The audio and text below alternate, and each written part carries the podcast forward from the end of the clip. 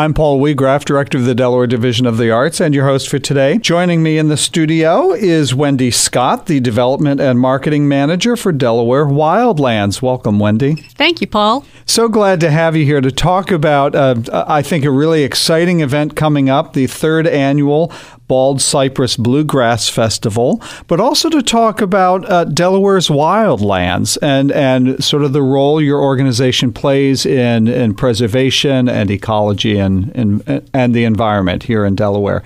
Uh, let's, let's start with that. Delaware Wild Lands, uh, an organization that may be familiar to some of our listeners, but may not be. Well, Delaware Wild Lands is one of the it is the oldest and largest conservation organization in Delaware. We were founded in 1961, and we now um, own and manage more than 21,000 acres throughout the state of Delaware, and all three counties significant uh, holdings in all three counties, and we our our mission is is really about protecting the um, the clean air, pure water, wildlife habitat, and also the traditional uses of the lands that uh, you know Delaware's culture and and history as well. Now, what is the the twenty one thousand? Did you say mm-hmm. uh, acres? Uh, that's parceled out in different properties throughout the state. Is that correct? And if so, what what's kind of the range of the types of properties? So. Um, so in most of our lands we, we really focus on trying to be strategic about the lands that we own so mm-hmm. most of our lands are either uh, when we, we, we purchase new lands they are uh, um, contiguous to lands that we already own so that we're expanding that habitat or they are strategic lands that maybe are lands that bridge to other properties that are protected by the state or other partners. So, for instance, in Kent County, Milford Neck which is a um, 10,000 acre contiguous area that we manage jointly with um, the state of Delaware and with the Nature Conservancy. But it includes nine miles of pristine beaches, completely undeveloped, and marshes and coastal forest, as well as some agriculture. So it, it's one of these things where you've got this. Um, you can be whizzing down Route 1 and not realize that just a little bit to the east is this place where suddenly it is completely undeveloped. You won't have any cell phone coverage. There are no streetlights. Um, you really are in a wild place in Delaware. And so we're here we are. Uh, we're recording this in the spring and we're getting ready for the horseshoe crab migration. Uh, the, the shorebird migration, the horseshoe crab spawning that's going to happen on those beaches. And those beaches at, at Milford Neck are some of the most important beaches on the planet for um, this um, um, for horseshoe crabs and for this amazing uh, uh, place where the, the shorebirds are arriving from South America hungry and tired and looking for food, and the horseshoe crabs are laying their eggs on the beach at the mm-hmm. same time. Mm-hmm. Uh, th- these two species that completely depend on each other. It's, it's, it's pretty amazing that we have that right here in Delaware. And I seem to recall that Delaware is noted for its piping plovers. Is that correct? Um, Aren't they one of the shorebirds? Yes. Yeah. um, a lot of one of the, the, the, sort of poster child for the shorebirds is often the red knot, okay. which is this mm-hmm. little teeny tiny bird that comes from Tierra del Fuego mm. in the wintertime and flies 6,000 miles to get here. And um, by the time they get here, they're really uh, emaciated and exhausted. And when they arrive,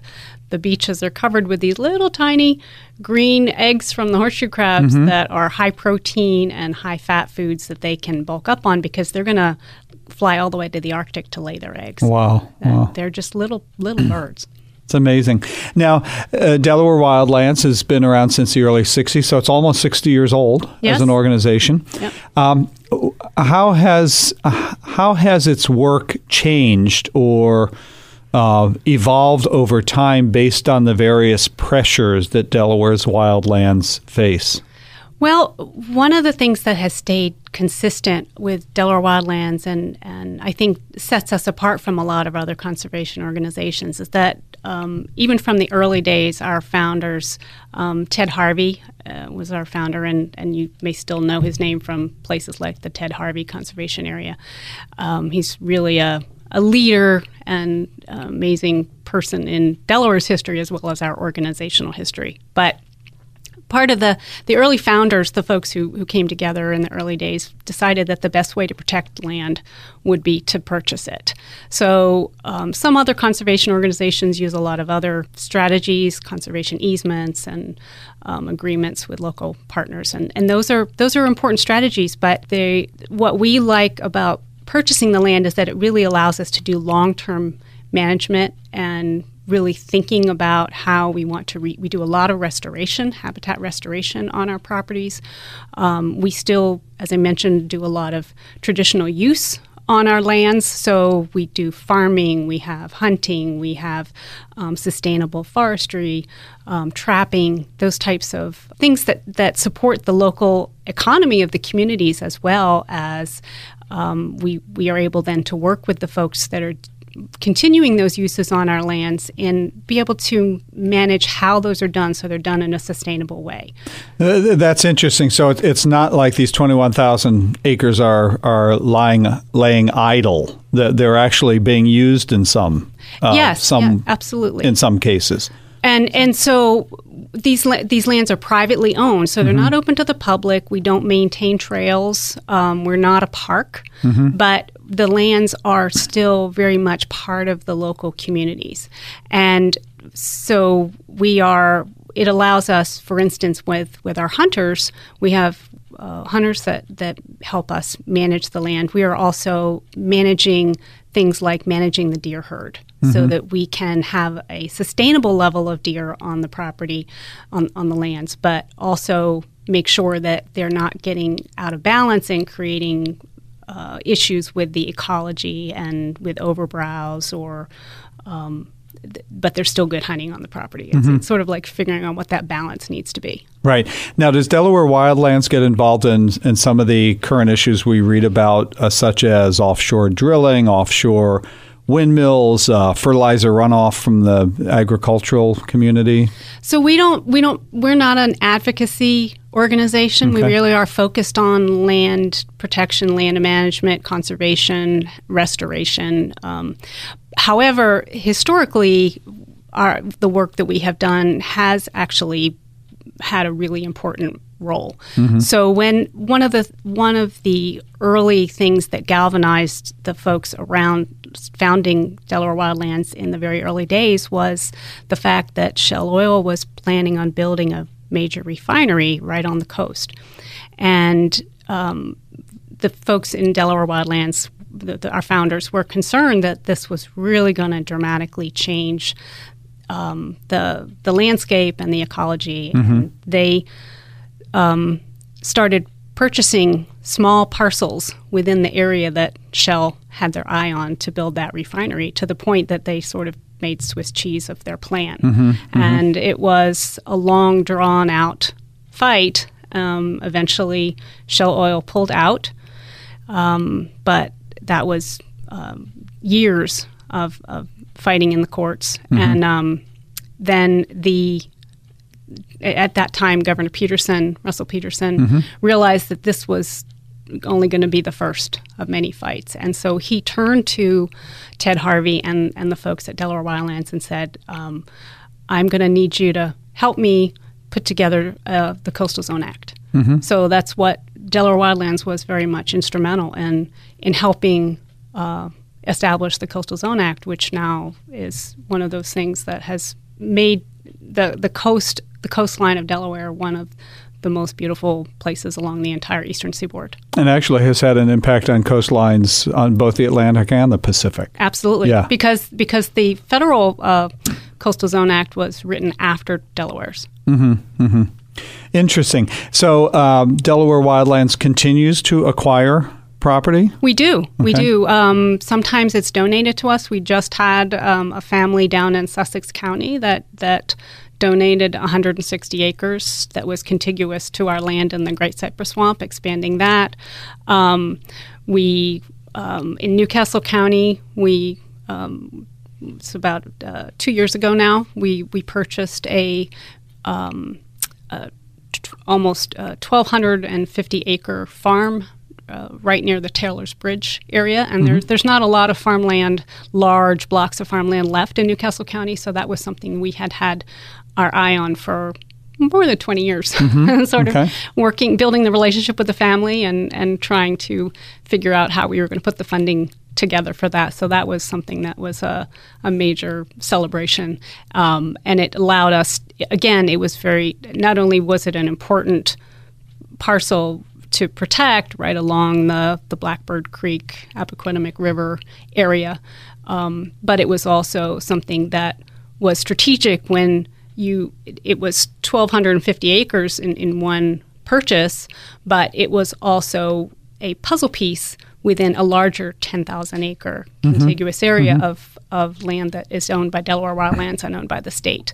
So from a bird's eye view, literally, it's just created just this amazing uh, protected area of 10,000 acres that's that- permanently protected in, in an area that's the fast one of the fastest growing areas in the state. Yeah, that's wonderful. Now, now I want to turn to the Bald Cypress Swamp and the upcoming Bluegrass Festival. But first, remind our listeners that you are tuned into Delaware State of the Arts here on News Radio 1450 WILM and 1410 WDOV.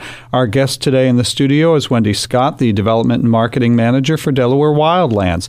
Wendy, tell us a little bit about Bald Cypress Swamp, a land feature in Delaware that I suspect their Delawareans don't even know exists.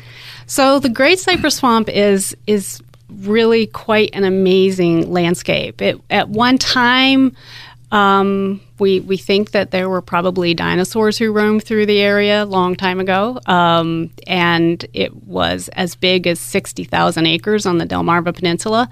Um, it's much smaller now with development and drainage for agriculture and things like that. But um, the it, it's the the northernmost cypress swamp. Folks may be familiar with other larger cypress swamps in places like North Carolina and Virginia, but this is the most northern of this type of habitat, and it really does feel like the deep south when you go in there. Um, the the cypress trees with their knees sticking out of the water and um, that sort of thing. But Delaware Wild Lands over the last um, 50 years has very carefully put together the majority of what's left of this habitat, and we own um, 10,600 contiguous acres of the Great Cypress Swamp, and it. When you fly over it, I mean, it just it's forest and treetops as far as the eye can see in all directions, which again is not what people think about when they think about Sussex County. Um, it sits right on the Delaware Maryland line. In fact, we have some acreage into Maryland. It sort of straddles the state line there, right, right in the middle of the bottom edge of Sussex County. And um, our Baldcypress Bluegrass Festival is one of the ways that we want to bring people to this place where they can have a destination, have a fun day where they're having some great music and a fun festival with food trucks and um, craft vendors and games. And during the festival, we also run looping bus tours through the forest. So you get a chance to actually experience, you know, kind of have a guided tour through the forest and then come back and listen to some more music.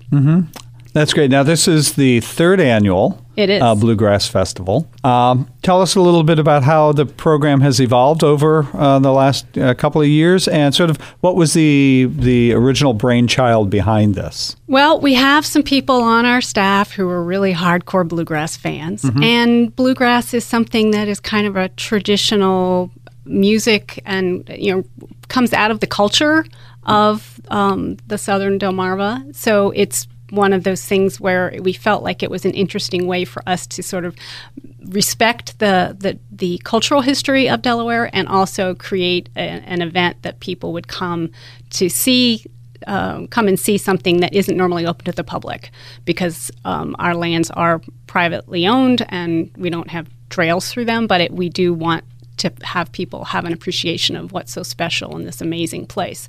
Um, one of the things that's that's so important about the Great Cypress Swamp is that it's that because of where it's located and right smack in the middle of the Delmarva Peninsula, the headwaters that flow out of there flow both to the Chesapeake Bay and to the Delaware Bay. Okay. So it's as the waters are filtered, um, it's like this giant sponge that, that filters water that then flows in both directions, creating healthy, quality water, um, which is such an important issue for, for both of our bays and for both of the communities um, that that are along those tributaries that flow into the bays. As you just mentioned, uh, a very important reason for preserving wetlands, and that is that whole filtration system. Right. Uh, that could, could you speak to that and and what we see happening in the Delmarva Peninsula related to the wetlands? So um, one of the things that we've done at at the Great Cypress Swamp, we've it, it's also the location of our largest wetlands restoration project. We we are we've been doing some over the last few years doing major um, wetlands restoration where we are allowing the the cypress swamp to start to acquire to accumulate water and to filter water again. When we first purchased it, it was pretty dry and dusty, mm. and had been thoroughly drained. And we have been um, pr- allowing the, the drainage uh, ditches actually controlling, putting in water control structures in some of the ditches so we can hold the water back. Mm. And when there are really big storms, um, it, it allows us to prevent water flowing out of the swamp that might be causing flooding downstream. Mm-hmm. mm-hmm. Um, we're actually allowing that to, to, hold in, and at the same time, the the animals and the wildlife are rediscovering the swamp and are just um, thriving. There are species there that are thriving that you don't see in other places anymore. That mm-hmm. used to be more prevalent in other parts of the state or other parts of the Delmarva. What, what are some of the wildlife that are kind of unique to the wetlands?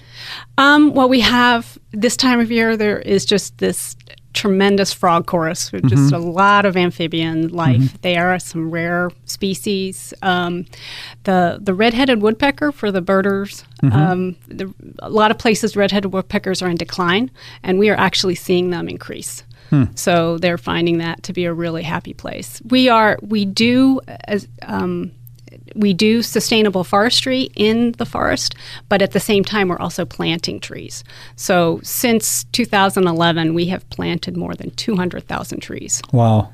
wow. And that just kind of gives you an idea of the scale of, mm-hmm. of the what we're talking about which helps with Delaware's air quality as absolutely. well. Yeah. Absolutely. Great. Well, let's let's turn back to the festival. Some sure. details on who some of the performers are. You've got quite a lineup this year. Yeah, we are we're very excited about our lineup this year. Um, our headliner is Johnny Staats and the Delivery Boys, and they are a band from West Virginia that has a national reputation. Um, they've been on um, the Delaware uh, NBC's Today Show, CBS Evening News. Um, they've been on Mountain Stage, which is which is an NPR show. They they frequently perform at the Grand Old Opry. They they really have a national reputation. Mm-hmm. So um, we're we're really excited about them. Um, if you just Google Johnny Staats and, and listen to him, he, he's been a national champion, both mandolin and guitar player. Hmm. So he's he's got some amazing hands. Um, he also is that one of the things that's fun about Johnny Staats is that he is by his day job. He, he doesn't give up his day job. His day job is a uh, UPS delivery man. Oh, how about that? And he really that's he he and some of the guys in his band are all work for UPS and yeah. practice um, uh, on in the evenings on the weekends mm-hmm. and that mm-hmm. sort of thing. And he he just he loves having he loves the the interaction with with his community that way, and he also is a very um, talented musician. Mm-hmm. And then the uh, we also have a new and we have a band. It's kind of a uh, local all stars called New and Spare Fools, and folks who are bluegrass fans in the area would know Mickey Justice and Todd Smith of Such Fools, or uh, John Simmons and Martin Wirtz of New and Used Bluegrass and Wes Parks of No Spare Time. These are all local bands mm-hmm. that, that people know, and these guys are friends of each other. They come together. Um, not sure how many other places than our festival they play, but but they have um, come back more than once mm-hmm. and just kind of created this really mm-hmm. fun band. Um, Acoustic Turnpike is a band that a lot of folks up in northern Delaware and southern New Jersey know. Um, they are active with the Brandywine Friends of Old Time Music, and um, the, that's the organization that hosts the Delaware Valley Bluegrass Festival mm-hmm. in Salem mm-hmm. County. Right. So that's something that folks would be familiar with. Flatland Drive, they're uh, festival favorite. They this is our third annual festival, and they're the one band that has played all three years. Mm-hmm. They're really our, our, fans really love them. And uh, a new band this year um, is called Mountain Ride, which comes from uh, South Central Pennsylvania, and they are a younger group. younger younger folks who are sort of that next generation of bluegrass, and they have a really fun, energetic style. We're, we're definitely looking forward to having them. They were just at the uh, Wilmington Wintergrass Festival as okay, well. Great, so great. some folks may have gotten a little preview, but then they'll, they're going to have a chance to see them um, really break out down at the down at the swamp on May nineteenth. Yeah, I mean, this is a, it's an amazing lineup, and then you, you, you mentioned earlier that you're going to have a variety of food trucks there available. Um, I'm looking at a printout here. Stump the plant expert. What what is what is that? So um, we are going to have one of our new things this year. We're going to have a native plant sale. Okay. There's, there's a garden center just over the line in Maryland called How Sweet It Is, and they are. Um, sending some native plants, and so folks will have a chance with the, to get their spring gardening going with some native plants. But um, there is a, a, guy named Richard Davis, who's a nationally known plant expert that's connected with How Sweet It Is, and he said, "Tell them to bring their." Their hardest plant questions, mm-hmm. and I'll give them free advice. So okay. it's another way for you, you. Not only can you look at some beautiful plants and maybe take something home for the garden, but if you've got some kind of question, Richard is the guy. He will be able to answer for you. That's great. So the third annual Baldcypress Bluegrass Festival is going to be held on May 19th, uh, and I understand from noon to 6 yes. p.m. We have about uh, half a minute left, so details on where it is and how people can find out more information um, So the easiest way is just to go to the Delaware Wild Lands website, dewildlands.org, and we have tickets and more information available. The, the if people buy their tickets before the 5th of May, they're only $25. Uh, that's the early bird price, so it's a really good deal. Um, and the festival is down in uh, south central Sussex County, so for depending on where where folks are coming from. But it's May 19th from 12 to 6. We hope to see you there. Great. Wendy, thanks so much for joining us today. Thank you, Paul.